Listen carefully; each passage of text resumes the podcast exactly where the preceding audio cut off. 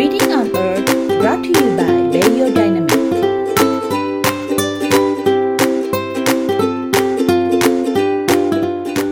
สวัสดีค่ะ ผู้ฟังรายการ Reading on Earth ของเรานะคะ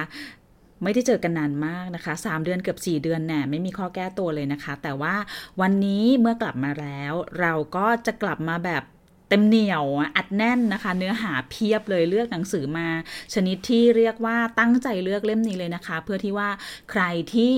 อาอาจจะอยู่บ้านหรืออาจจะมี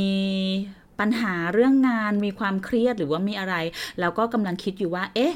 จะทำอะไรเป็นงานเสริม หรือจะทำอะไรเป็นอาชีพเสริมดีทั้งในช่วงโควิดแบบนี้ แล้วก็ช่วงหลังโควิดด้วยนะคะ ก็คิดว่าหนังสือเล่มนี้เนี่ยน่าจะมีไอเดียที่น่าสนใจเยอะแยะมากมายก็เลยจะเอามาเล่าสู่กันฟังนะคะ ไม่รู้เหมือนกันว่าจะจบได้ภายในตอนเดียวหรือเปล่าเนาะหรือว่าอาจจะต้องแบ่งเป็น 2 EP นะคะ หนังสือเล่มนี้ที่จริงเนี่ย เล็งมาหลายเดือนแล้วนะคะ แต่ว่าด้วยความที่เขาหนาเขาแบบเกือบ 500 หน้า ก็เลยแบบ เอ๊ะ เอายังไงดีจะเก็บไว้อ่านตอนไหนดี ก็พอดีอระบาดโควิดระลอกนี้ได้ทำงานอยู่บ้านนะคะ ก็เลยพอมีเวลาก็เลยได้นอนอ่าน ก็อ่านละเอียดละออมากทุกหน้าทุก ปกหน้าปกหลังอ่านบทเลยนะคะ แล้วก็พบว่าเฮ้ยมันมีไอเดียการทำงานเสริมที่น่าสนใจอยู่เยอะมาก แล้วก็ถึงแม้ว่ามันจะเป็นไอเดียการทำงานเสริมที่เป็นคนที่อยู่ในต่างประเทศทำกันนะคะ เป็นเป็นอ่า อยู่ในยุโรปอยู่ในอเมริกาอยู่ในออสเตรเลียทำกันแต่คิดว่าด้วยความที่ในโลกปัจจุบันนี้เนี่ยที่เราสามารถเข้าถึงแพลตฟอร์มต่างๆ ทั้งการค้าออนไลน์ทั้งเรื่องอะไรแบบเนี้ยได้ง่ายขึ้นเนี่ยบางไอเดียก็น่าจะเอามาปรับประยุกต์ใช้ในประเทศไทยของเราได้เหมือนกันนะคะ หนังสือเล่มนี้ชื่อว่าเป็นชื่อภาษาไทยก่อนนะคะร้อยไอเดียปั้นงานเสริมเพื่อเติมเงินค่ะ ชื่อภาษาอังกฤษก็คือ100 side hustle นะคะ side hustle ก็ที่แปลว่างานเสริมนี่แหละนะคะ เขียนโดยคุณคริสกิลเบอร์กิลเลอร์โบนะคะคุณคริสกิลเลอร์โบซึ่งคนนี้เนี่ยก็จะเป็นคนที่มีชื่อเสียงในแง่ของการที่เป็นคนเขียนหนังสือเกี่ยวกับพวกอาชีพสตาร์ทอัพอะค่ะนะคะ พวกงานพิเศษงานอะไรอย่างเงี้ยก็จะเป็นคนที่มีคอนเทนต์ทางด้านเนี่ยค่อนข้างโดดเด่นนะคะ แล้วก็เนื่องจากว่า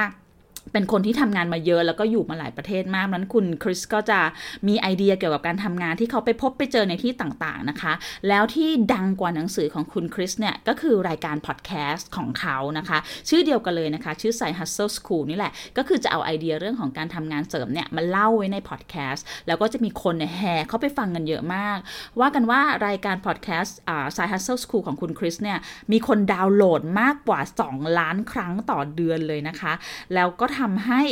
หลายหลายคนที่เป็นแฟนคลับติดตามผลงานของเขาเนี่ย ไปสร้างธุรกิจไปสร้างอาชีพเสริมจนกระทั่งหลายคน ก็ได้ทำความฝันของตัวเองให้เป็นจริงนะคะ ได้ลาออกได้มีงานที่ได้เป็นเจ้านายตัวเองอะไรกันอย่างเงี้ยเยอะแยะมากเลยนะคะ ซึ่งทั้งหมดเนี่ยคุณคริสเขาก็รวบรวมไอเดียที่น่าสนใจเอามาไว้ในหนังสือเล่มนี้นะคะอ่า มันจะมีเกริ่นนำอย่างนี้ก่อนดีกว่าว่า ในหนังสือเล่มนี้ค่ะเขาก็จะแบ่งนะคะ เนื้อหาออกเป็นหลาย section มากน่าจะ 15 14 15 section ได้นะคะโดยที่แต่ละ section ของอาชีพเสริมเหล่านี้เขาก็จะแยกประเภทไว้ให้อะค่ะ ว่ามันเป็นอาชีพเสริมที่มีพื้นฐานมาจากอะไร อย่างเช่นเป็นเซกชันของการซื้อมาขายไปอะไปหาซื้อของที่ไหนของแบบไหนจะรู้ได้ยังไงว่าของแบบนี้จะขายได้ แล้วจะเอาไปขายที่ไหนบ้างอย่างเงี้ยนะคะ หรือเป็นการทำงานเสริมที่มาจากทักษะที่เรามี เขาก็จะบอกว่าเฮ้ยบางคนอะ เราทำอาชีพของเราอยู่อย่างเงี้ยเราทำทุกวันทำเป็นประจำแล้วเราก็ไม่ได้มองว่ามันมีความพิเศษ มันมีความน่าสนใจหรือมันมีความยากตรงไหนเลยก็ฉันทำอยู่ทุกวัน แต่พอเอามาขยายเป็นอาชีพอะค่ะ ปรากฏว่าเฮ้ยมันทำเงินได้อะก็จะมีหลายอาชีพมากในนี้นะคะ เดี๋ยวจะค่อยๆเล่าให้ฟัง หรืออันนี้ก็คล้ายๆ กับใช้ทักษะที่คุณมีก็คือสอนสิ่งที่คุณรู้นะคะ บางคนก็ เอาสิ่งที่ตัวเองเรียนนี่แหละมาทำเป็นคอร์สแบบย่อยง่าย ๆ ฟังง่ายๆ อย่างเงี้ยแล้วก็ up ขึ้นไปเป็นคอร์สออนไลน์นะคะ หรือจับคนมาเจอกันนะคะ ก็บางอาชีพ บางสินค้า บางผู้ซื้อผู้ขายอะ่ะไม่รู้จะไปเจอกันที่ไหน ไม่รู้จะไปหาตัวกันได้ที่ไหน แต่อยากได้ของอันเนี้ยส่วนคนขายก็มีของอันเนี้ยแต่ไม่รู้จะไปขายใครนะคะ ก็ทำหน้าที่จับสองคนเนี้ยมาเจอกันอย่างเงี้ยก็มีอาอาชีพที่ เรียกว่าเป็นอุตสาหกรรมในครัวเรือนก็มีอย่างเงี้ยนะคะ เยอะมาก ซึ่งอ่านแล้วก็เอาโพสต์อิทเนี่ยแปะแปะไว้นะคะ ว่าเฮ้ยมีอาชีพไหนที่เราอยากจะเอามาเล่าให้เพื่อนๆในพอดแคสต์ฟังนะคะ พอแปะไปแปะมาปรากฏว่า โอ้โห ประมาณ 30-40 อาชีพได้ ซึ่งมันเยอะมากเลย แต่ก็เดี๋ยวจะลองเล่าดูแล้วกันนะ ว่าจะมีอันไหนบ้างที่พอจะปิ๊งปังโดนใจพวกเรานะคะ มาที่อาชีพแรกกันเลยดีกว่านะคะ อาชีพนี้เป็นอาชีพที่ที่จริงก็มีคนไทยทำอยู่นะคะ แต่ว่าถ้าเกิดมาอ่านในหนังสือเล่มนี้ก็อาจจะได้ไอเดียอื่น ๆ แล้วก็การอุดช่องโหว่ของการทำธุรกิจเนี้ยเพิ่มมากขึ้นก็ได้ก็เลย อยากบอกว่าฟังพอดแคสต์เราแล้วเนี่ยต้องไปซื้อหนังสืออ่านอีกครั้งหนึ่งนะคะ จะได้ได้รายละเอียดเพิ่มมากขึ้น อาชีพนี้เป็นของคุณเพ็กโดโนแวนนะคะ คุณเพ็กโดโนแวนเนี่ยเขาเป็นเจ้าหน้าที่แอดมินอยู่ในมหาวิทยาลัยนี่แหละค่ะอยู่ในออฟฟิศธรรมดาาแบบนี้นี่แหละ แต่สิ่งที่มันกลายเป็นอาชีพของเขาขึ้นมาได้เนี่ยก็คือเนื่องจากพื้นที่ที่เขาอยู่เนี่ยเขาอยู่ในบริเวณพื้นที่ที่เป็นที่อยู่เป็นชุมชนที่อยู่อาศัย แล้วคนเนี่ยก็อยากได้เฟอร์นิเจอร์นะคะเฟอร์นิเจอร์ที่เป็นของ ยี่ห้อฮิตที่ใครๆก็ซื้อหากันได้ เพราะว่าราคาไม่ได้สูงนะคะ ก็คือเฟอร์นิเจอร์ของอีเกียนั่นเอง แต่ทีนี้การที่จะซื้อเฟอร์นิเจอร์ของอีเกียใครที่มีประสบการณ์การซื้อเฟอร์นิเจอร์อีเกียก็คงทราบใช่ไหมคะว่า ต้องไปหยิบเฟอร์นิเจอร์เองใช่ไหมคะ ต้องหาแบบที่ต้องการ แล้วก็ไปหยิบเฟอร์นิเจอร์ลงจากชั้นด้วยตัวเอง แบกกล่องมาใส่รถ แล้วก็ขับกลับมาบ้านแล้วก็มาประกอบเองด้วยนะคะ นี่ก็เป็นส่วนหนึ่งที่ทำให้เฟอร์นิเจอร์อีเกียเนี่ยมีราคาที่ค่อนข้างจะเอื้อมถึง ทีนี้ จากพื้นที่ที่คุณเพกอยู่เนี่ย แล้วก็ไปถึงอีเกียสาขาที่ใกล้ที่สุดเนี่ย คุณเพกอยู่ที่พอร์ตแลนด์นะคะ ใช้เวลาไปกลับ 5 ชั่วโมงนะคะ ซึ่งด้วยความที่มันไกลขนาดนี้จะให้ใช้บริการขนส่งของอีเกียเนี่ย ค่าส่งมันก็แพงมากนะคะ ยกตัวอย่างเช่นตู้หนังสือของอีเกียที่คนชอบซื้อกันมากที่สุดก็คือเซ็ตตู้บิลลี่เนี่ยนะคะ คิดว่าหลายบ้านน่าจะมีแน่เลย คิดราคาขนส่งเนี่ยแพงกว่าตัวตู้หนังสือเองอีก นะคะ แพงมากแต่คนก็อยากได้มาก แต่ทุกคนก็ฉันไม่ได้มีรถกระบะ ไม่ได้มีรถแวนขนาดใหญ่พอที่จะไปขนตู้หนังสือพวกนี้เอาได้ คุณเพ็กซึ่งเกิดไอเดียนี้นะคะก็เลยคิด เฮ้ย น่าสนใจว่ะ ฉันก็รับพรีออเดอร์ไง แล้วฉันก็ขับรถไปซื้อขนมาให้เต็มรถเลยนะ แล้วก็คิดราคาค่าส่งเพียง 1 ใน 4 ที่อีเกียคิดเท่านั้น พอจะนึกภาพออกได้แล้วใช่ไหมคะ ทีนี้คุณเพก็เออเอาอยัางไงดี ฉันต้องมีพาหนะก่อนใช่ไหมคะ ก็เลยไปซื้อรถตู้แวนมือสองมานะคะ ซึ่งอันนี้ถ้าเกิดบ้านใครมีรถกระบะหรือว่ามีพาหนะที่สามารถขนส่งสินค้าแบบนี้ได้อยู่แล้วเนี่ยก็เป็นไอเดียที่ดีนะคะ ทีนี้พอได้พาหนะมาแล้วเนี่ยแค่นั้นไม่พอก็ต้องทำการประชาสัมพันธ์ธุรกิจของตัวเองด้วยนะคะ ซึ่งคุณเพชรก็เริ่มจากการใช้ Facebook นี่แหละค่ะ แล้วก็จับกลุ่มพวกคนที่เป็นแม่บ้านนะเป็นคนที่มีอำนาจในการตัดสินใจซื้อเฟอร์นิเจอร์เข้าบ้านนะคะนะคะ หรือว่าก็กลุ่มนักเรียนนักศึกษาที่อยู่หอพักอย่างเงี้ยมีใครต้องการเฟอร์นิเจอร์อะไรของอีเกียบ้าง คิดค่าส่งแค่ 1 ใน 4 หรือว่า 25%นะคะ แล้วก็ทุกคนก็จ่ายเงินสดนะคะ จ่ายเงินสดมาเป็นเงินเงินมัดจำไว้ก่อน พอได้ออเดอร์ครบนะคะ ซึ่งก็ต้องทำ measurement เนาะวัดว่ากล่องของสินค้าแต่ละกล่องเนี่ยสามารถบรรจุได้กี่กล่องในรถที่ตัวเองมีนะคะ พอได้ออเดอร์ครบเสร็จเรียบร้อยคุณเพกก็ขับรถใช้เวลาว่างในวันหยุดนะคะ ขับรถไปที่อีเกียแล้วก็เลือกซื้อเฟอร์นิเจอร์ทั้งหลายตามามออเดอร์ที่ได้มา แล้วก็นำกลับมาตระเวนส่งตามบ้านของลูกค้านะคะ ซึ่งเดือนเดือนหนึ่งเนี่ยก็ทำงานไม่กี่วันนะคะ ก็ทำสุดสัปดาห์อย่างเงี้ยสมมติว่าทำสัก 4 วันก็คือวันที่เป็นวันหยุด จากเริ่มนะช่วงต้นๆเนี่ยคุณเพกมีรายได้เดือนละไม่กี่ร้อยเหรียญนนะคะ ปัจจุบันนี้คุณเพกมีรายได้เดือนละประมาณ 2,000 เหรียญนนะคะประมาณ 60,000 บาท จากการเดินทางไปอีเกียเดือนละ 3 ครั้งทำงานแค่ เดือนละ 3 วันนะคะนะคะ ได้รายได้เพิ่มขึ้นมาแบบนี้เนาะมันก็เลยคิดว่าเฮ้ยถ้าเกิดว่าใครที่อยู่ในโซนพื้นที่ที่เป็นหมู่บ้านจัดสรรมีพื้นที่ที่เป็นชุมชนคนอยู่อาศัย แล้วอยากได้เฟอร์นิเจอร์อยากได้ข้าวของอะไรในอีเกีย แต่ไม่มีรถยนต์ที่จะเดินทางไปเอง หรือว่าไม่สามารถจะเดินทางไปเองได้เนี่ยก็น่าจะเป็นไอเดียธุรกิจที่ดีนะคะที่ดี มาดูอาชีพที่ 2 กันบ้าง อันนี้รู้สึกว่าเฮ้ยมันอาจจะมีความ advance หรือแบบมีความทันสมัยเนาะคนที่มีอายุหน่อยอาจจะแบบไม่ชอบหรือไม่เก็ตหรือไม่อะไร แต่ว่าคิดว่าเฮ้ยมันอันนี้พออ่านแล้วรู้สึกว่ามันน่าจะเป็นธุรกิจที่มีอนาคตไม่น้อยเลยนะคะ ทั้งในบ้านเราด้วย ก็คือการทำโกดใส่กระดูกอะค่ะ นะคะโกรธใส่กระดูกเนี่ยซึ่งปกติแล้วบ้านเราเนี่ยก็จะนึกภาพออกใช่ไหมคะว่า พอมีคนเสียชีวิตใช่ไหมคะก่อนมีคนในครอบครัวเสียชีวิตลงเนี่ยก็ไปเผาศพ แล้วก็เอาเท่ากระดูกเนี่ยมาใส่ไว้ในโกรธซึ่งโกรธที่เราใช้ในบ้านเราอะก็จะเป็นลักษณะเหมือนเหมือนกันไปหมดใช่ไหมคะก็คือซื้อได้ตามร้านเครื่องสังฆพันธ์ใช่ไหมคะเครื่องที่ขายพวกอุปกรณ์ที่ใช้ในพิธีศาสนา พิธีกรรมทางศาสนาทั้งหลายก็จะเป็นทองเหลือง มีรูปทรงที่เหมือนเหมือนกันไม่ได้แตกต่างกันมากนะคะแต่ธุรกิจนี้เนี่ยนะคะของคุณแดเนียลแม็กซ์เนี่ยเขาทำงาน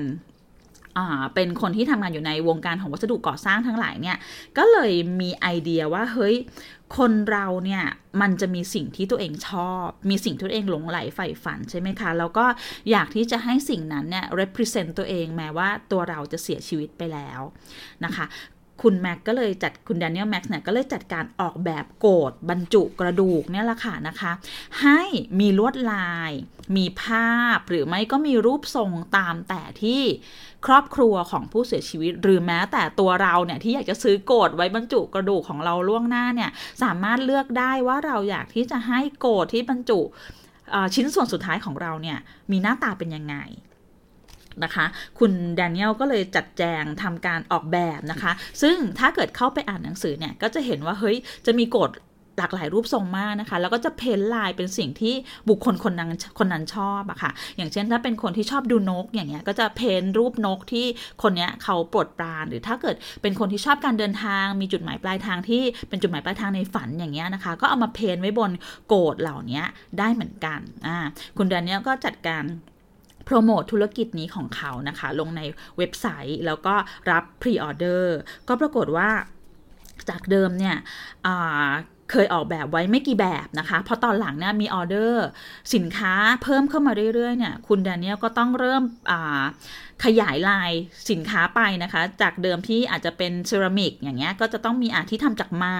ทำจากหินอ่อนทำจากวัสดุที่ย่อยสลายได้สำหรับคนที่เอออาจจะเป็นคนรักโลกหรือว่าแบบ มีความสนใจเรื่องของสิ่งแวดล้อมอย่างเงี้ยนะคะ ก็จะออกแบบผลิตภัณฑ์ที่มีวัสดุแบบนี้ไว้ด้วย จนกระทั่งถึงตอนนี้นะคะคุณแดเนียลเนี่ยสามารถออกแบบโกดเอาไว้เนี่ยได้ถึงประมาณ 200 แบบนะคะ แล้วก็จัดส่งทุกสัปดาห์นะคะ มีสินค้าที่มีออเดอร์เข้ามาทุกสัปดาห์ จนถึงตอนนี้นี่สามารถทำรายได้เดือนละประมาณ 5,000 เหรียญนะคะ5,000เหรียญก็คูณ 30เนาะแสนห้า นะแสนห้าก็คือออกแบบแล้วก็ส่งให้โรงงานผลิตส่งให้ช่างแกะสลักผลิตหรือส่งให้โรงเผาเซรามิกอย่างเงี้ยผลิตให้นะคะ ก็ตอนหลังก็คือออกแบบเองไม่ไหวแล้วแพ็คเองไม่ไหวแล้ว ก็ต้องจ้างดีไซเนอร์จ้างคนที่จะมาช่วยงานนะคะ ก็เป็นไอเดียที่ดีนะคะ เพราะว่าคิดเหมือนกันว่าอีกหน่อยเนี่ยคนเราก็จะต้องมีความเป็นตัวของตัวเองมากขึ้นมี identity เฉพาะตัวมากขึ้นนะคะ ก็คงจะอยากได้อะไรที่มันสะท้อนถึงความเป็นตัวตนของเราเนี่ยแม้แต่ สิ่งที่จะเป็นสิ่งที่บรรจุอวัยวะเขาเรียกว่าชิ้นส่วนสุดท้ายของเราเช่นกันอ่านะคะ อาชีพต่อมาที่อ่านแล้วเออน่าสนุกดีนะคะ ก็คืออันนี้ในต่างประเทศเขาก็จะมีความหลากหลายทางชีวภาพสูงใช่ไหมคะ ในแต่ละพื้นที่เนี่ยก็จะมีสัตว์ ที่เป็นอันตรายอย่างบ้านเราก็คงเป็นพวกงูเนาะพวกรังต่อรังแตนใช่ไหมคะ ของต่างประเทศคนนี้เขามาจากฟลอริดานะคะฟลอริดาคุณคนนี้เป็นคุณครูวิทยาศาสตร์ค่ะอยู่ในโรงเรียนปกติเลย แต่ว่าด้วยความที่เป็นครูวิทยาศาสตร์สอนชีวะสอนอะไรพวกนี้ก็เลยจะมีความรู้เกี่ยวกับสัตว์มีพิษสัตว์เลื้อยคานทั้งหลายนะคะ แล้วในเขตฟลอริดาที่อยู่เนี่ยแน่นอนว่าเป็นเขตร้อนชื้นใช่ไหมคะก็จะมีสัตว์มีพิษค่อนข้างเยอะ แล้วสัตว์มีพิษที่เป็นอันตราย ในพื้นที่ที่เขาอาศัยอยู่ก็คือคางคกพิษนะคางคกพิษตัวเนี้ยซึ่งมันจะเข้าไปจับเองด้วยมือเปล่าเนี่ยก็อันตรายหรือจะใช้เครื่องมือหรือจะจ้างอะไรอย่างเงี้ยมันก็ไม่มีคนที่มี service ทางด้านนี้จริงจังนะคะ คุณครูวิทยาศาสตร์คนนี้ก็เลยบอกอะในเมื่อฉันก็มีความรู้ได้ ถ้าอย่างนั้นคุณจีนส์เนี่ยนะคะ ก็เลยจัดแจงประชาสัมพันธ์ธุรกิจรับ กำจัดคางคกพิษออกจากพื้นที่ เก๋มากนะคะ ซึ่งในฟลอริดาต้องมีใบอนุญาตนะะคุณจีนก็ไปจัดการขอใบอนุญาตเสร็จสับเรียบร้อยนะคะ แล้วก็ซื้ออุปกรณ์นะคะ อุปกรณ์พื้นฐานทั้งหลายก็พวกตัวคีบตัวถังใส่คางคกหรืออะไรพวกนี้ค่ะ แล้วก็เนื่องจากคางคกเหล่านี้เป็นสัตว์ที่ออกหากินตอนกลางคืนใช่ไหมคะ คุณจีนก็เลยไม่มีปัญหาเลยว่าจะต้องดรอปงานประจำหรือว่าจะต้องลางานมาทำก็คือสอนหนังสือเสร็จกลับบ้าน พอตอนกลางคืนก็สวมชุด ออกปฏิบัติการนะคะ ไล่จับคางคกตามพื้นที่ต่างๆเนี่ยแล้วก็แลกกับค่า service ที่คนในที่อยู่อาศัยในหมู่บ้านทั้งหลายเนี่ยเออได้รับความปลอดภัยที่เพิ่มมากขึ้นอ่านะคะ ก็เป็นอีกอาชีพหนึ่งที่อ่านแล้วเอ้ยน่าสนใจดี มีอะไรอีก อ่า อันนี้ก็น่าสนใจนะคะ อันนี้เป็นทักษะที่อย่างที่บอกแล้วว่า เนื่องจากเป็นงานที่เราทำอยู่ทุกวันน่ะ เราไม่รู้หรอกว่า เฮ้ยสำหรับคนอื่นน่ะ มันเป็นเรื่องยากนะ มันเป็นความ special เป็นทักษะพิเศษนะ ที่คนอื่นเขาไม่มีอะ แต่พอเรามีแล้วเรา เราก็มองว่ามันเป็นของเราใช้งานอยู่ทุกวันนะทำงานอยู่ทุกวัน แต่คนที่ไม่ได้ใช้เป็นประจำอะค่ะ เขาก็จะมองว่า เฮ้ย คุณเก่งจังเลย คุณสอนเราบ้างสิ นะคะ ซึ่งคนนี้ก็เป็นพนักงาน IBM ในประเทศอินเดียนะคะชื่อคุณสุมิตรคุณสุมิตรเนี่ยทำงานอยู่ในตำแหน่งการตลาด เพราะฉะนั้นก็เลยต้องทำการวิเคราะห์ข้อมูลทำการเสนอราคาลูกค้าอะไรแบบนี้คำนวณต้นทุน เพราะฉะนั้นก็เลยต้องใช้ Excel เป็นประจำทำอยู่ทุกวันทุกวันทุกวันนะคะ การใช้สูตร การใช้อะไรเทคนิคต่างๆใน Excel อย่างเงี้ยคือเป็นผู้เชี่ยวชาญไปโดยปริยายด้วยอาชีพที่ตัวเองทำอยู่ เสร็จแล้วคุณสุมิตรก็เริ่มอะพอมีเวลาว่างใช่ไหมคะ ก็มีคนเข้ามาถามตลอดเวลา ตรงนี้ทำยังไงสุมิตรตรงนั้นทำยังไงสุมิตรเนี่ยถ้าจะเกิดคำนวณต้นทุนแบบนี้ต้องใส่สูตรแบบไหนสุมิตรทำอย่างไร คุณสุมิตรก็เลยคิดว่าอะงั้นเอาเวลาว่างที่พอจะมีอยู่บ้างเนี่ยเริ่มที่จะทำเป็นบล็อกนะคะ เขียนลงบล็อก เขียนบทเรียนเกี่ยวกับการทำ Excel ขั้นต่างๆ ตั้งแต่ beginner ไปจนถึง ที่เป็นสูตร Advanced ทั้งหลายนะคะ ก็ใช้เวลาว่างช่วงกลางคืนนี่แหละ เขียนบทเรียนแล้วก็ทำวิดีโอออกมานะคะทำวิดีโอออกมา เสร็จปุ๊บก็เอาเข้าไป up blog เอาไว้แบบนี้นะคะ พอมีคนเข้ามาอ่านเยอะขึ้นเยอะขึ้น คุณสุมิตรก็เริ่มที่จะขายคอร์สที่มัน advance ขึ้นนะคะนะคะ คอร์สที่แบบที่ต้องลงเรียนอะ่ะ คุณต้องยอมจ่ายตังค์อะ คุณถึงจะได้ เข้าใจวิธีการทำอะไรแบบนี้อย่างเงี้ยนะคะ คุณสุมิตรก็เลยใช้วิธีการให้สมัครเป็นสมาชิกนะคะ ให้สมัครเป็นสมาชิก แล้วก็บางอันก็จะมีเป็นแบบส่งข้อมูลส่งข่าวส่งอะไรให้ทางอีเมลด้วยอะไรแบบนี้ก็คือสามารถเลือกประเภทของสมาชิกได้นะคะ ก็ตั้งชื่อ คอร์สง่ายมากว่าคอร์ส Excel แค่นี้เลยนะคะ ปรากฏว่าพอปล่อยคอร์สออนไลน์ออกไป คนเข้ามาสมัครกันมหาศาลมากนะคะ เยอะแยะมากมายเลย จนปัจจุบันคุณสุมิตรมีรายได้อยู่ที่ประมาณเดือนละ 3,000 เหรียญจากคอร์สออนไลน์และวิดีโอที่อัดเอาไว้แล้วอะคะ่ะ โดยไม่ต้องที่ไม่ต้องทำงานอะไรเพิ่มเลยอะเออได้เดือนละแสนเฉยๆเลยอะค่ะ เพราะนั้นลองค้นหาดูเนาะว่าเรามีทักษะอะไรที่แบบ เฮ้ยลองถามคนรอบข้างหรือคนอื่นที่เขาไม่ได้ประกอบอาชีพแบบเดียวกับเราดูก็ได้ว่า อันเนี้ยน่าสนใจไหมอันเนี้ยมันเป็นสิ่งที่แบบ เธอมีความรู้ไหมเธอทำเป็นไหมนะคะ ก็อาจจะได้ไอเดียในการที่จะทำธุรกิจใหม่ของตัวเองขึ้นมาก็ได้ มาดูอีกธุรกิจหนึ่งค่ะ อันนี้เป็นธุรกิจให้เช่าของแต่งตัวเจ้าสาวนะคะ ซึ่ง อันนี้เข้าใจไม่ยากเลย คนที่จะคิดธุรกิจประเภทนี้ได้ก็คือ คนคนนั้นก็จะต้องผ่านประสบการณ์การเป็นเจ้าสาวมานั่นเอง แล้วก็พบว่าโอ้โห ของแต่งตัวเจ้าสาวมันแพงมากเลยอะนะคะ ทั้งสร้อยทั้งเครื่องประดับผม ทั้งนู่นทั้งนี่อะไรอย่างเงี้ยนะคะ แล้วก็ที่สำคัญมันเป็นของที่ใช้วันเดียวใช้งานวันเดียวอะค่ะ คือวันแต่งงาน แล้วก็คือต้องเสียเงินซื้อข้าวของพวกนี้บางครั้งเป็นหมื่นบาท ก็รู้สึกว่าเฮ้ย บางทีมันไม่คุ้มค่าเลยอะ นะคะ ซึ่งคุณคนนี้ก็เลยจัดการนะคะดีลเนาะดีลแต่อันนี้ก็คือเป็นลักษณะของร้านค้าในต่างประเทศนะคะเขาก็คงจะสามารถเข้าไปตกลงเรื่องการยืมของยืมอะไรกันอย่างเงี้ยได้ ก็เลยไปดีลกับพวกร้านขายเครื่องประดับในเมืองที่ตัวเองอยู่อะค่ะว่า ถ้าเกิดจะให้เช่าอะเช่าเป็นเซตแบบนี้แบบนี้ฉันหาคนมาเช่าให้คุณได้ แล้วเดี๋ยวฉันขอกินค่าหัวคิวนะอย่างเงี้ยนะคะ ก็ไปขอร้านขายเครื่องประดับร้านเสื้อผ้าร้านผ้าคลุมผมพวกเนี้ยค่ะ ร้านรองเท้าอย่างเงี้ยถ่ายรูปมานะคะ แล้วก็เอามาโปรโมทลง Facebook ลงเว็บไซต์ของตัวเอง แล้วก็คิดค่าเช่านะคะ แล้วก็ไปหักหัวคิวกับทางร้าน แบบนี้เป็นต้น อ่า อันนี้ลองอันนี้ดูนะคะนึกภาพไอ้อุปกรณ์ที่ใช้บีบมือได้ไหมคะ ที่มันจะเป็นลักษณะเป็นเหล็ก แล้วก็มีที่จับอะค่ะ แล้วก็เป็นสามเหลี่ยมอะแล้วเราก็บีบเพื่อทดสอบแรงบีบมือของเราค่ะ ว่าเรามีกำลังกล้ามเนื้อมีกำลังแรงบีบมากน้อยแค่ไหน ฟังดูแล้วก็เป็นเรื่องธรรมดาเนาะหาซื้อได้ตามร้านขายอุปกรณ์กีฬาทั่วไปไม่เห็นมีอะไรน่าสนใจเลย แต่สำหรับคู่สามีภรรยานี้นะคะ คุณแม็กกับคุณคริสตี้เนี่ยสามารถทำให้ธุรกิจเนี้ยกลายเป็นธุรกิจขายอุปกรณ์มือบีบที่ตุ้มตามมากแล้วก็ทำรายได้แบบเป็นล้านต่อปีได้เลยนะคะ สิ่งที่เขาเติมเข้าไปในธุรกิจการขายอุปกรณ์ชิ้นนี้ก็คือ ความรู้ในการใช้งานและความรู้ในการเลือกอุปกรณ์นั่นเองค่ะ ซึ่ง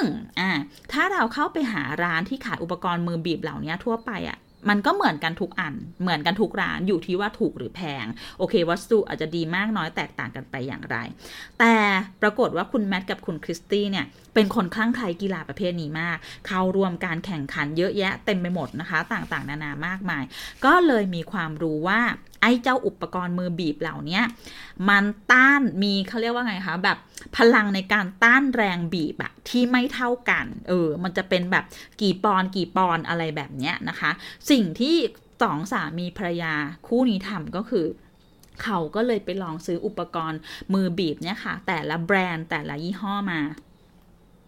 แล้วก็เอามาทำการทดสอบมาตรฐานที่บ้านของตัวเองค่ะ ก็จะมีเครื่องไม้เครื่องมืออะไรแบบนี้นะคะ เดี๋ยวลองไปอ่านในหนังสือละกัน แล้วก็เอาขึ้นแคตตาล็อก เอาขึ้นเว็บไซต์ แล้วก็ระบุให้ได้ว่า เนี่ยไอ้เจ้ามืออ่าอุปกรณ์มือบีบยี่ห้อนี้ รุ่นนี้จะมีแรงต้านกี่ปอนด์นะคะ เมื่อคุณเอาไปใช้งาน นะวัสดุทำจากอะไรมีความคงทนอะไรยังไงแค่ไหน โดยที่ไม่ได้ผลิตสินค้าเองเลยนะคะ เพียงแต่เอาความรู้ที่ตัวเองมีในกีฬาชนิดนี้ในอุปกรณ์ชนิดนี้ใส่เพิ่มเข้าไปแล้วก็ถ่ายทอดให้คนที่จะเข้ามาซื้อเนี่ยได้รู้ว่าจะเลือกอุปกรณ์ที่เหมาะกับตัวเองได้อย่างไรนะคะทำแค่นี้ค่ะ ตอนนี้ รายได้ตกอยู่ที่เดือนละประมาณ 5,000 เหรียญต่อเดือนนะคะต่อเดือน โดยที่ไม่ต้องสั่งซื้อของมาตุนไม่ต้องอะไรเลยด้วยนะคะ ก็คือทำการดิวแบบ drop ship กับโรงงานนะคะ คนสั่งซื้อมาแล้วก็เราก็ไปสั่งโรงงานโรงงานก็ส่งให้แบบนี้นะคะ แต่สิ่งที่เขามีก็คือความรู้เกี่ยวกับอุปกรณ์ชนิดนั้นๆอ่า มาดูธุรกิจซื้อมาขายไปบ้างค่ะ ของคนนี้เก๋ไก่มากนะเป็นนักศึกษามหาวิทยาลัยนะคะ ด้วยความที่อยู่ในมหาวิทยาลัยเนี่ยก็เลยมีความรู้ว่าตำราเรียนเนี่ยเล่มไหนของผู้เขียนคนไหนที่เป็นที่ต้องการในหมู่นักศึกษานะคะ ในต่างประเทศเนี่ยหนังสือเรียนจะค่อนข้างมีราคาสูงนะคะ แล้วก็เด็กนักเรียนนักศึกษาส่วนใหญ่เนี่ยพอเรียนจบเขาก็จะขายหนังสือนั้นออกเป็นหนังสือมือสองอะค่ะ เพราะไม่มีใครอยากเก็บตำราเก่าไว้ในบ้านนึกออกไหมคะ มันรกมันไม่มีที่เก็บอย่างเงี้ย ก็พอเรียนจบทุกคนก็จะเทขายกันเลย ซึ่งขายกันในราคาที่ถูกมากนะคะ เหรียญ2เหรียญ3เหรียญก็ขายแล้ว คือเพียงแค่แค่ต้องการจะเคลียร์พื้นที่ในบ้านอะต้องการกำจัดสิ่งของออกไปเท่านั้นเองนะคะ ซึ่งคุณมาคัสคูชิเนี่ย อ่า ซึ่ง เป็นคนที่มองเห็นโอกาสตรงนี้ เขาก็พบว่าเฮ้ยตำราเรียนมันเป็นของแพงมาก ในต่างประเทศคือแพงมากนะคะ แล้วก็การที่จะมาซีหลอกตำราใช้แบบบ้านเราเนี่ยถือเป็นเรื่องที่ละเมิดลิขสิทธิ์ด้วยเนาะ เพราะฉะนั้นนักศึกษาในต่างประเทศเนี่ยก็จะต้องซื้อตำราเรียนของตัวเองนะคะ หลายแพงมากโอ้สามสิบสี่สิบเหรียญเป็นพันบาทอะนะคะ แต่เวลาไปขายคืนอะขายให้ร้านหนังสือได้เหรียญเดียวได้สามเหรียญแบบเนี้ยคุณมาคัสก็เลยมองเห็นช่องว่างตรงนี้ ก็เลยทำการ ติดต่อขอซื้อพวกตำราเรียนเหล่านี้จากเพื่อนนักเรียนนักศึกษาคณะต่างๆนะคะ แล้วก็เอามาขายในเว็บไซต์ของตัวเองนะคะเอามาขายในเว็บไซต์ของตัวเองด้วยราคาแบบบางทีก็คือครึ่งหนึ่งของราคาเล่มใหม่ หรืออะไรแบบนี้นะคะ โดยคุณมาคัสเริ่มต้นด้วยเงินแค่ 20 เหรียญเท่านั้นเองเนาะแล้วก็ไปซื้อตำรา ต่อจากเพื่อนมา 2 เล่ม แล้วก็มาโพสต์ขายต่อใน Facebook ธรรมดาอย่างเงี้ยค่ะ ปรากฏเงิน 20 เหรียญที่ซื้อตำรา 2 เล่มมา สามารถขายตำราได้ทันทีเลยในราคา 70 เหรียญแล้วก็ด้วยวิธีนี้ค่ะ มาคัสก็ทำแบบนี้แบบนี้ไปเรื่อยๆ โดยที่มาคัสแนะนำทริคเอาไว้เล็กน้อยว่า ถ้าอยากรู้ว่าตำราเล่มไหนเป็นที่ต้องการของตลาดอะให้เข้าไปดูในเว็บไซต์ Amazon นะ Amazon ที่ขายหนังสือออนไลน์นี่แหละ ก็จะรู้ว่า อ๋อ เล่มนี้อุ้ย กำลังเป็นที่ต้องการนะ มีคนซื้อเยอะมากเลยนะนะคะ ก็จะไปซื้อพวกตำรา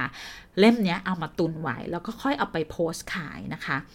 ปีแรกที่ทำแบบนี้ค่ะ ซื้อมาขายไปซื้อมาขายไปเริ่มจาก 5 เล่ม 10 เล่มแบบนี้เฉพาะปีแรกมาค่ะได้กำไร 20,000 เหรียญ20,000 เหรียญ6 0 0 0 0 0 บาทนะคะ หกแสนบาทมันเยอะมากเออนะคะเนี่ยแล้วเขาก็ค่อยๆ ไปขยับขยายนะคะ แล้วก็ไปตามดูว่ามีนักศึกษาหรือว่ามีตำราที่อยู่ในสาขาวิชาไหนอีกที่มีคนอยากขายแล้วก็มีคนที่ต้องการซื้อเยอะๆแบบนี้นะคะ คุณมาคัสบอกว่าสิ่งที่ทำให้ธุรกิจของเขาประสบความสำเร็จก็คือ นักศึกษา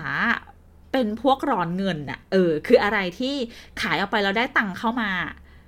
ยินดีขายได้เลยทันที ทั้งทางที่ความจริงแล้วนักศึกษาเหล่านี้ถ้าเอาตำราตัวเองไปโพสต์ขายออนไลน์ สมมติไปขายใน eBay อย่างเงี้ยเขาจะได้เงินมากกว่าที่ขายให้มาคัสเยอะมากเลยนะคะ แต่นักศึกษาบอกว่าเสียเวลา โอ้ก็จะถ่ายรูปก็จะอัพก็จะพิมพ์ อธิบายบรรยายสินค้าโน่นนี่ก็จะมีคนมาซื้อกว่าจะส่งของอีก เสียเวลามากไม่ไหวอะขายให้มาคัสนี่เลยดีกว่ายื่นหนังสือไปได้ตังค์มาเลยทันที ทันใจกว่าเยอะนะคะนั้นมาคัสก็เลยใช้วิธีไปติดต่อ ผู้ขายที่เป็นเจ้าของหนังสือโดยตรงก็คือนักศึกษานี่แหละค่ะ แล้วก็ขนมาเลยเดี๋ยวนั้น คนซื้อคนที่ขายหนังสือก็ได้ตังค์เลยมาร์คัสก็ได้ของมาเลยนะคะ มาโพสต์ขายได้เลยทันที ก็ตอนนี้ก็เลยเรียกว่าเป็นเศรษฐีย่อยๆ คนหนึ่งแล้วนะนะคะอะ อันนี้เผื่อว่าใครที่อยู่ในย่านเมืองที่อาจจะเป็นพื้นที่ท่องเที่ยวนะคะ อาจจะได้ไอเดียตรงนี้ คนนี้ชื่อคุณอเล็กซานดรานะคะ คุณอเล็กซานดราทำงานอยู่ในซานฟรานซิสโกนะแล้วก็เป็นเมืองท่องเที่ยวเนาะเป็นซานฟรานซิสโกก็เป็นเมืองที่มีนักท่องเที่ยวมาเยี่ยมเยือนจาก เป็นปีละเป็นล้านคนนะคะ จากหลากหลายแห่งทั่วโลก ซึ่งแน่นอนว่านักท่องเที่ยวที่มาเที่ยวเนี่ย ก็จะต้องเดินเที่ยวตามไกด์บุ๊กใช่ไหมคะ ตามไกด์บุ๊กตามอะไรคำแนะนำในเว็บไซต์ท่องเที่ยวทั้งหลาย ก็จะไปตามสิ่งที่เขาเรียกว่าเป็นเป็น tourist attraction ทั่วไปใช่ไหมคะ สิ่งที่แบบใครๆก็ต้องมา เออแบบเป็นจุดหมายปลายทางแบบ เดอะมัสน่ะนะคะ พวกเนี้ย แต่ด้วยความที่คุณอเล็กซานดราเนี่ยอาศัยอยู่ในเมืองนี้มานานมากอยู่มาตั้งแต่เด็กๆเลยนะคะ ก็เลยทำให้รู้จุดเนาะะเขาเรียกว่าอะไรอะร้านลับ มุมถ่ายรูปลับ อะไรลับทั้งหลายพวกเนี้ยนะคะ ที่สวย น่าสนใจ แล้วก็ มีสตอรี่เออที่เกี่ยวกับเมืองเนี่ยนะคะ ที่เฮ้ยคนทั่วไปที่เป็นนักท่องเที่ยวเนี่ย น่าจะสนใจน่าจะอยากรู้ แล้วก็ทำให้เขาได้ภาพของเมืองซานฟรานซิสโกเนี่ย ที่ไม่เหมือนกับการเดินเที่ยวตาม guidebook ทั่วไปนะคะ คุณอเล็กซานดราก็เลยจัดการวางแผน พาชมเมืองซานฟรานซิสโกของตัวเองขึ้นมานะคะ คุณซึ่งมันไม่ใช่แค่แบบพลอตแผนที่มา แล้วก็บอกว่าเออจะพาเขาไปเที่ยวที่ไหนบ้างนะคะคุณเล็กซานดราทำครบถ้วนเยอะแยะมากมายเลยค่ะ ตั้งแต่เรื่องของการติดต่อโรงแรมในท้องถิ่นนะคะ Airbnb ทั้งหลายเนี่ยเพื่อที่จะ ให้สามารถออฟเฟอร์ราคาห้องพักที่พิเศษขึ้น ให้กับคนที่จะมาเข้าร่วมทัวร์ของคุณอเล็กซานดรานะคะ ไปจนถึงเรื่องของการอาอะไรอะจัดส่วนลดต่างๆ ให้ในร้านอาหารในร้านซื้อของในอะไรอย่างเงี้ยนะคะ ก็ไปคุยไปดีว่าเดี๋ยวเราเอานักท่องเที่ยวมาลงร้านคุณ 15 คน 20 คนอย่างเงี้ยคุณสามารถให้ส่วนลดอะไรกับพวกเขาได้บ้างอะไรอย่างเงี้ยเป็นต้นนะคะ แล้วก็ไปคุยกับพวกสมาคมท้องถิ่นทั้งหลาย ในพื้นที่ของเราอาจจะมีคนทำฟาร์ม สมมติฟาร์มเมลอนอะอย่างเงี้ยหรือว่าอาจจะมีแบบอะไรอะคะสินค้าทำมือหรืออาจจะเป็นแบบพวกอะไรอะเมนูอาหารท้องถิ่นอะไรอย่างเงี้ยนะคะ ก็ไปคุยไปดีไว้ ซึ่งมันจะทำให้คนที่มาเที่ยวเนี่ยได้รับประสบการณ์การท่องเที่ยวแบบท้องถิ่นที่มันเต็มเปี่ยมสุดๆอะแบบที่มันไม่ได้เหมือนมากับทัวร์อย่างเงี้ยนะคะ หลังจากที่ออกแบบเส้นทางมีร้านค้ามีส่วนลดมีอะไรเสร็จสรรพเรียบร้อยแล้วเนี่ยนะคะ คุณอเล็กซานดราก็เลยทำการ promote route ท่องเที่ยวของตัวเองนะคะ มาเที่ยวซานฟรานซิสโกเนี่ย เพียงเวลาเพียงแบบปีกว่าๆนะคะ คุณเล็กซานดราเดินพาคนเที่ยวซานฟรานไปแล้วประมาณ 5,000 คนจาก 30 ประเทศทั่วโลกนะคะ แล้วก็ทำเงินในช่วงที่ถ้าเป็นฤดูท่องเที่ยวpeak ๆเลยเนี่ยนะคะ จะได้อยู่ที่เดือนละประมาณ 8,000 เหรียญเนาะ200,000 กว่าบาทอะเออนะคะ จนปัจจุบันนี้ คุณเลซันดาเรียกว่าป๊อปมากถึงขนาดที่มีเอเจนซี่ทัวร์ค่ะ มาติดต่อดีลไว้เลยว่าเนี่ย เดี๋ยวเราจะส่งลูกทัวร์ของเรามาเดินทัวร์กับคุณนะเออเป็นเหมือนเป็น land tour อย่างเงี้ยแล้วก็แบ่งรายได้กันแบบนี้เป็นต้นนะคะ แล้วก็ยังต่อยอดธุรกิจต่อไปอีกเป็นการเขียนคู่มือเดินสำรวจเมืองซานฟรานซิสโกค่ะ ให้คนเนี่ยมาที่แบบเออบางทีอาจจะติดขัดว่าไม่สามารถมาเดินทัวร์ร่วมกลุ่มหรือมีเวลาว่างที่ไม่ตรงอย่างเงี้ยก็สามารถซื้อหนังสือ เดินเที่ยวเนี่ยของคุณเล็กซานดราแล้วก็เดินตามรอยที่เขียนเอาไว้ในหนังสือเนี่ยได้อีกเช่นกันนะคะ เรียกว่าคุณเล็กซานดราบอกว่างานนี้เอาจริงอะแทบจะไม่มีต้นทุนเลยเลยนะ นอกจากเวลาเออ ก็คือต้องใช้เวลาที่จะพาเขาไปเดินทัวร์ค่ะ เพราะนอกนั้นก็คือเป็นการดิวล่วงหน้าไว้กับร้านค้าไว้กับ สมาคมต่างๆ ที่จะมาช่วยโน่นนี่นั่นกันอะไรอย่างเงี้ยนะคะ มันก็คิดว่าเป็นธุรกิจที่น่าจะเหมาะกับคนที่มีความรักในบ้านเกิดเนาะแล้วถ้าเกิดว่าบ้านเกิดเนี่ยมีของดีซุกซ่อนอยู่อะค่ะ เออ เอามาแปลงเป็นรายได้เป็นพื้นที่ท่องเที่ยวเป็นอะไรแบบเนี้ยน่าจะน่าสนใจนะคะ หรืออาจจะจัดเป็นทัวร์ฟรีอะคือไม่ต้องคิดเงินค่าเดินค่าค่าผ่าเที่ยวก็ได้ แต่ไปดีลไว้กับร้านค้าร้านอาหารต่าง ๆ ในท้องถิ่นว่าเนี่ยเดี๋ยวเราถ้าเราสามารถพาลูกค้ามาที่ร้านได้จำนวนเท่าไหร่เท่าไหร่เราจะแบ่งได้รับส่วนแบ่งเปอร์เซ็นต์อย่างไร แบบนี้ก็น่าจะได้นะคะ วินวินด้วยกันก็โตไปพร้อมกันในชุมชนค่ะ มาดูอีกธุรกิจหนึ่งอันนี้แปะไว้คืออะไรเอ่ยอ๋ออันนี้อ่านแล้วแบบเฮ้ยเออ น่าสนใจมากเลยนะคะ ต้องบอกว่าธุรกิจของยุคนี้อย่างคือคิดว่าคนที่ฟัง reading on earth ของเราน่าจะเคยได้ฟังจากที่อื่นเยอะแล้วแหละว่า ธุรกิจทุกวันนี้จะ ขายได้มีลูกค้าประจำได้ คุณต้องแสดงให้เห็นว่าคุณช่วยแก้ปัญหาให้เขาได้ยังไงใช่ไหมคะ อาชีพนี้อาชีพเสริมนี้ก็เป็นอีกหนึ่งอาชีพที่ เกิดขึ้นมาจากการรับจ้างแก้ปัญหาค่ะ ใครที่ดูหนังฝรั่งดูซีรีส์ฝรั่งคงเห็นเนาะว่า เอ้ยในบ้านคนฝรั่งเนี่ยเขาก็จะชอบปาร์ตี้กันใช่ไหมคะ คืนวันศุกร์คืนวันเสาร์เนี่ยแล้วก็จะปาร์ตี้กันแบบเมามันมากโหดื่มกินเต้นร้องเพลงแบบจุดเหวี่ยงมากนะคะ ซึ่งพอหลังจากปาร์ตี้จบแน่นอนว่าภาพที่เกิดขึ้นตอนเช้าก็คือ มีคนที่แฮงใช่ไหมนอนเป็นต่อนๆกองๆอยู่ตาม พื้นที่ต่างๆ ตามโซฟาตามพื้นบ้านนะคะ แล้วก็เต็มไปด้วยขยะเนาะแก้วกระดาษจานอาหารบ้านคือลกเลอะเทอะอะค่ะเต็มไปหมดเลย ซึ่งไอ้เจ้าของบ้านอะแน่นอนก็ต้องแหงอยู่ด้วยแหละ เพราะก็น่าจะเต็มที่กับปาร์ตี้เหมือนกัน กว่าจะฟื้นตัวเองขึ้นมาจากการที่เมาเมื่อคืนอะเพื่อจะลุกขึ้นมาทำความสะอาดบ้าน เก็บขยะล้างจาน ถูพื้นดูดฝุ่นสำรวจความอะไรอะเฟอร์นิเจอร์ หรือข้าวของอะไรที่มันโดนอะไร หายหักตกหล่นไม่ได้อยู่กับที่จัดบ้านให้เข้าที่เนี่ย เป็นเรื่องที่ใช้ energy สูงมากนะคะ ซึ่งคุณคนนี้ค่ะ คุณเจมส์ฮุกเวย์เนี่ย ก็ใช้เวลาว่างตรงนี้นี่แหละ ซึ่งก็เกิดจากประสบการณ์ส่วนตัวเหมือนกัน คือเขากับภรรยาจัดปาร์ตี้ที่บ้านนี่แหละค่ะ ซึ่งแน่นอนเช้าวันต่อมาสิ่งที่เกิดขึ้นก็คือนอนแผ่อยู่บนเตียง แล้วก็ไม่ยอมลุก เพราะรู้ดีว่าถ้าเปิดห้องนอนออกไป ต้องเจอกับสภาพบ้านที่แบบเละตุ้มเป๊ะอะค่ะ ซึ่งก็ต้องเก็บกวาดกันเหนื่อยมาก ก็เลยปิ๊งไอเดียขึ้นมาเลยว่า เฮ้ยทำไมเราไม่ทำ service นี้ขายล่ะ บริการเก็บกวาดหลังงานปาร์ตี้ พร้อมเสิร์ฟอาหารเช้าบนเตียงโอ้เก๋ไก่สไลเดอร์มากจ้านะคะ ก็เลยจัดการเลยค่ะ คิด กระบวนการที่จะให้บริการเลยว่ามีอะไรบ้างอะตัวเองเป็นผู้มีประสบการณ์ตรงใช่ไหมคะ มี insight อยู่แล้วอะว่าทำยังไงดี คุณเจมก็เลยจัดการวางแผนเลยค่ะว่า เขาจะทาให้บริการอะไรในการทำงานชิ้นนี้บ้างนะคะ ในการทำงานชิ้นนี้บ้าง ซึ่ง หลังจากที่โปรโมทเนาะบริการนี้ออกไปนะคะ เพียงไม่กี่สัปดาห์ค่ะ แค่ 2 สัปดาห์เท่านั้นเอง ตอนแรกทุกคนก็คิดว่า เฮ้ย เป็นธุรกิจเอาหาปะวะ เพราะว่าชื่อบริษัทไง Hangover Helper ใช่ไหมคะ ปรากฏว่าแค่ 2 สัปดาห์ก็มีคนโทรมาขอลองใช้บริการ แล้วก็เกิดความประทับใจอย่างมาก ก็มีการบอกต่อกันนะคะ แล้วลูกค้าก็หลั่งไหลเข้ามาอย่างมหาศาลมากเลยนะคะ พอมีลูกค้าโทรจองเข้ามาเรียบร้อยใช่ไหมคะอ่าวันเช้าวันรุ่งขึ้นคุณเจมก็จะขนอุปกรณ์ทำความสะอาดซึ่งก็เป็นของที่มีอยู่แล้วในบ้านทั่วไปนี่แหละค่ะนะคะ อุปกรณ์ไม้ถูพื้น เครื่องดูดฝุ่น ถุงขยะทั้งหลายนี่แหละนะคะ แล้วก็แวะซื้ออาหารเช้าเนาะเพื่อที่จะเข้าไปให้บริการที่บ้านของลูกค้านะคะ ซึ่งคุณเจมก็เลยเขาก็จะมีอะไรขั้นตอนของเขาแหละนะว่าจะทำอะไรบ้างเนี่ยนะคะ บางอันเขาก็ไม่ได้เปิดเผย ก็ลองอ่านหนังสือดูนะคะ น่าจะมีปรากฏว่าแค่ ไม่กี่ปีผ่านไปนะคะ คุณเจมส์เนี่ยทำความสะอาดบ้านงานปาร์ตี้ไปแล้วเนี่ย 250 ครั้ง ได้เงินมาแล้ว 45,000 เหรียญ โดยไม่ได้เสียค่าโฆษณาเลยค่ะ เพราะลูกค้าที่มาใช้บริการแต่ละคนก็โพสต์ขึ้น Facebook ของตัวเองบอกต่อเพื่อนให้เสร็จสรรพเรียบร้อย ลูกค้ารายใหม่ก็ได้มาจากการที่รีวิว มีลูกค้าเก่ารีวิวให้แบบนี้นี่แหละค่ะ คุณเจมส์รับเก็บกวาดงานสังสรรค์ทุกประเภทเลยนะคะ ตั้งแต่ปาร์ตี้อาหารเย็น งานฉลองปีใหม่ งานฉลองจบการศึกษาโน่นนี่นั่นอย่างเงี้ยนะคะปาร์ตี้ที่ใหญ่ที่สุดเลอะเทอะที่สุดที่เคยทำมาเนี่ยคุณเจมส์บอกว่าเป็นปาร์ตี้ของนักศึกษาประมาณ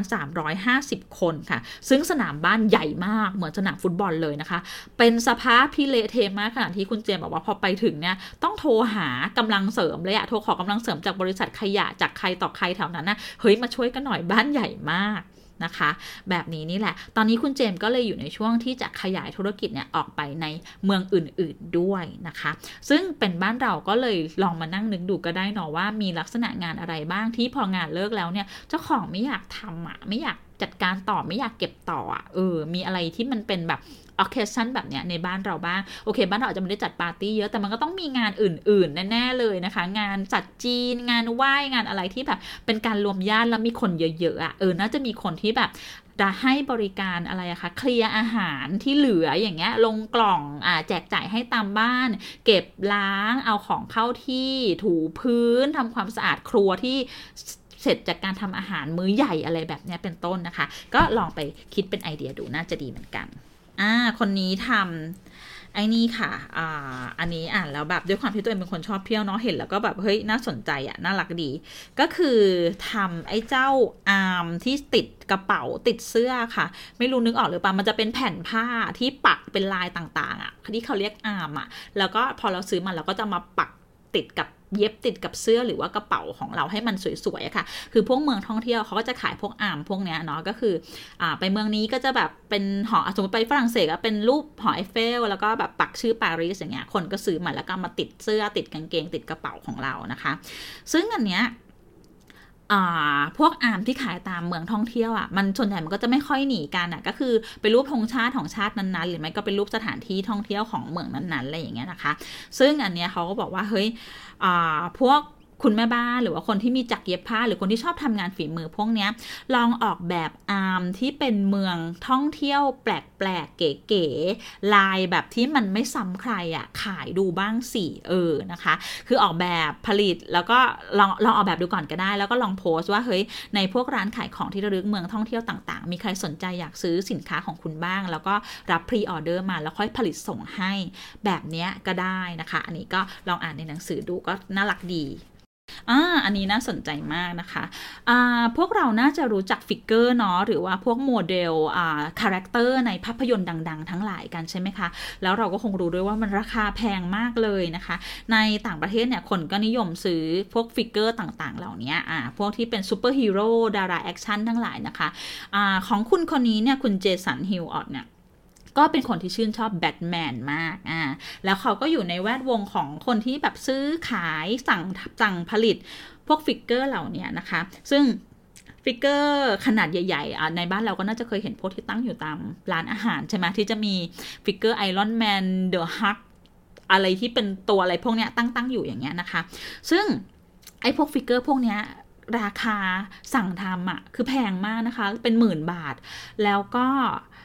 ต้องใช้เวลาในการสั่งทำล่วงหน้าเป็นเดือนเนาะบางทีอาจจะ 2 เดือนหรือ 3 เดือนเลยด้วยซ้ำนะคะเพราะนั้นคนก็จะต้อง pre-order แล้วก็รอที่จะเอามาส่ง เสร็จปุ๊บพอได้สินค้ามาได้ figure เหล่านี้มาเนี่ยก็ต้องไปหาที่ตั้งใช่ไหมคะซึ่งส่วนใหญ่ด้วยความที่ราคาแพงอะค่ะคนก็จะตั้งกันแบบเหมือนแท่นบูชาคือจะทะนุถนอมเก็บเอาไว้อย่างดีมาก ทีนี้คุณเจสันเนี่ยซึ่งเป็นแฟนแบทแมนชอบแบทแมนมาก ก็บอกว่าเฮ้ย เอา figure มาตั้งไว้เฉยๆแบบเนี้ย มันไม่ได้บรรยากาศอะค่ะมันยังขาดมันยังไม่ครบถ้วนสมบูรณ์นะคะ คุณเจสันซึ่งทำงานอยู่ในเป็นเจ้าของอ่าเป็นผู้จัดการร้านค้าปลีกนะคะ ซึ่งก็อ่าค่อนข้างจะคุ้นเคยกับพวกอะไรอะฮาร์ดแวร์ต่างๆอะท่อกระดาษ ลวดอะไรแบบเนี้ยนะคะ ก็เลยปิ๊งไอเดียว่า เฮ้ย ฉันจะลองทำฉาก เออทำ background อะนะคะ เพื่อจะเอา figure เหล่านี้มาตั้งอ่าแล้วเขาก็เลยลองทำจาก character ที่เขาชอบที่สุดก็คือแบทแมนนั่นเองนะคะ คุณเจสันก็เลยลองทำฉากให้เป็นรูปคุก อ่าเป็นรูปคุกนะตอนที่แบบโดนจับไปขังอะไรอย่างเงี้ยทำฉากถ้ำค้างคาวอ่านะคะทำฉากอะไรที่มันมาจากในในซีรีส์ในภาพยนตร์แบทแมนนี่แหละค่ะนะคะ แล้วก็เอาโพสต์ขึ้นโซเชียลมีเดียของตัวเอง แน่นอนว่าคนที่เป็นเจ้าของฟิกเกอร์เหล่านี้ก็ติดต่อมาทันทีบอกว่า เฮ้ย สวยมากเราชอบอยากได้ขอซื้อต่อ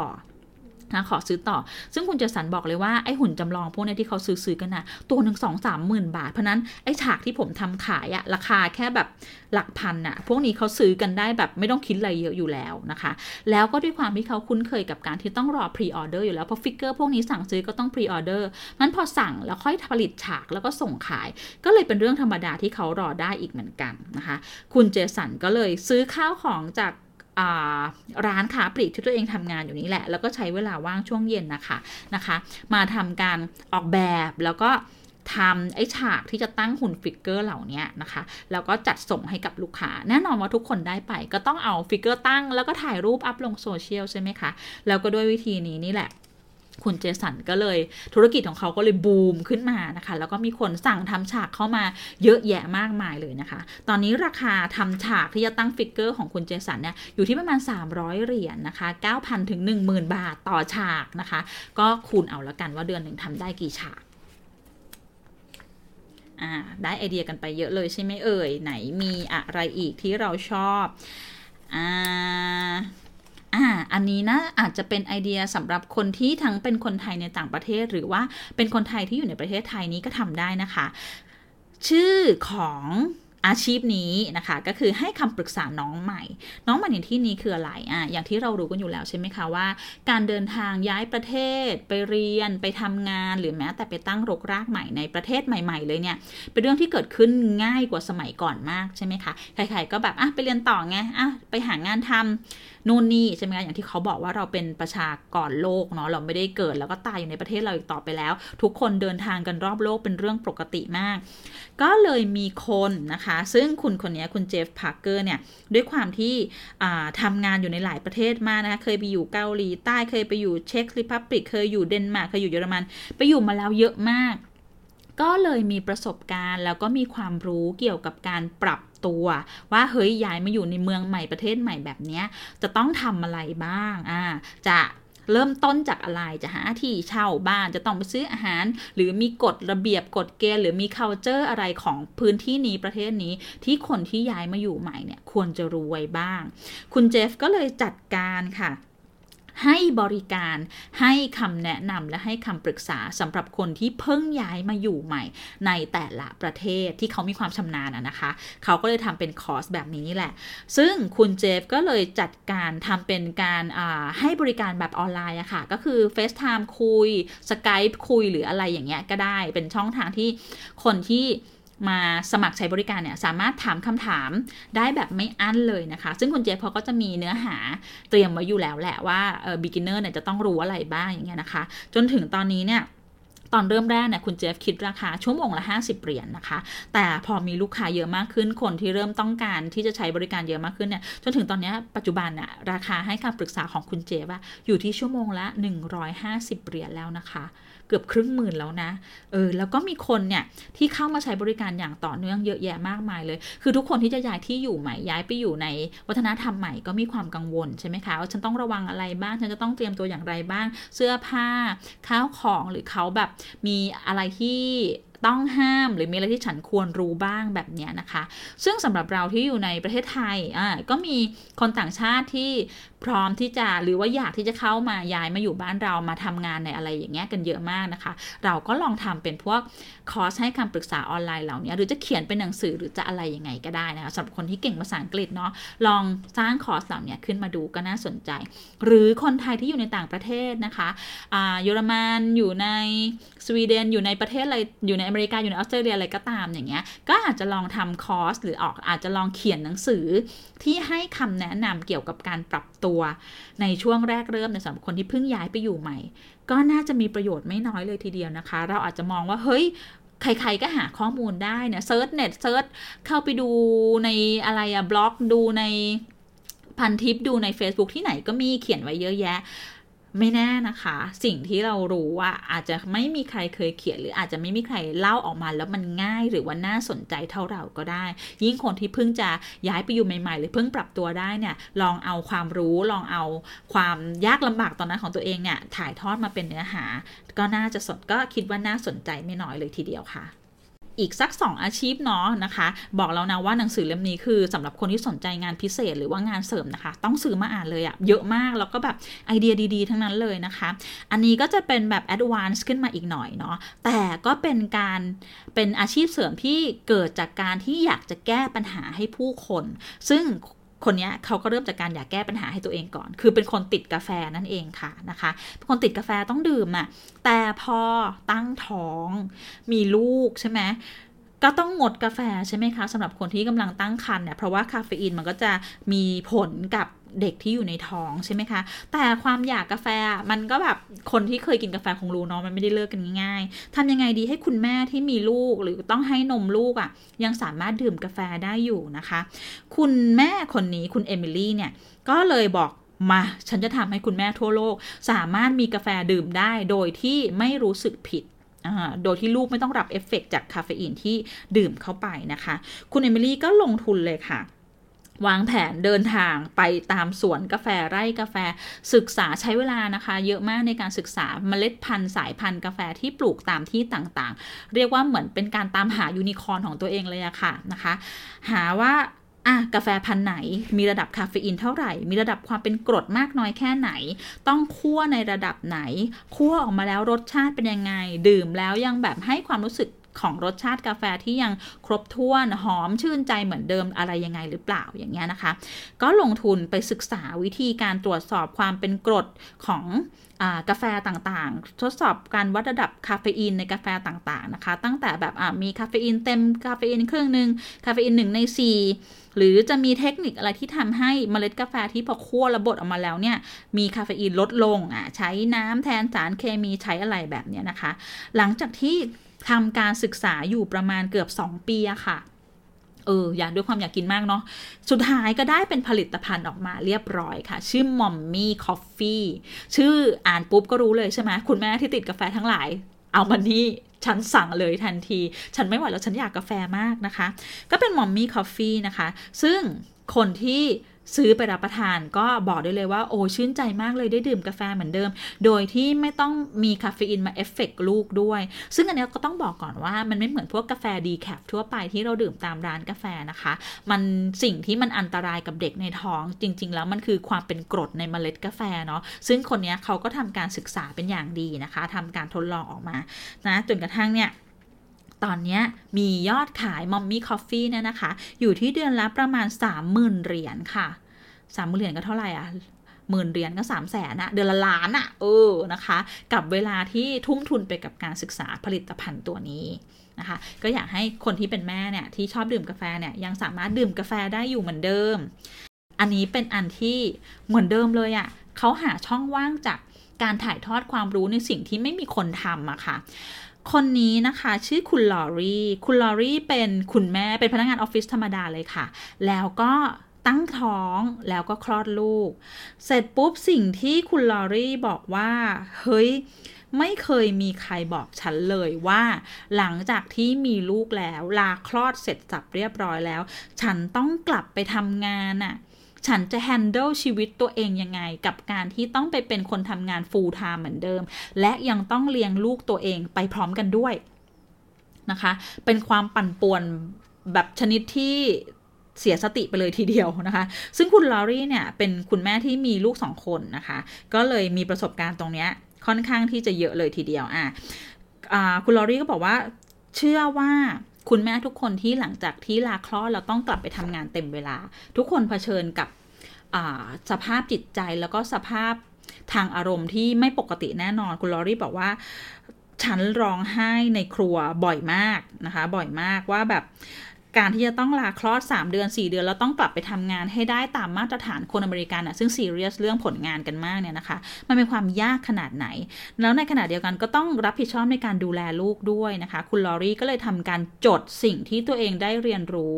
จากการเลี้ยงลูกทั้งสองคนและกลับไปทำงานเต็มเวลาเนี่ยออกมาเลยนะคะ ไม่ว่าจะเป็นเรื่องของอการดูแลลูก การนวดให้ลูก การทำอาหารสำหรับเด็ก เรื่องของการ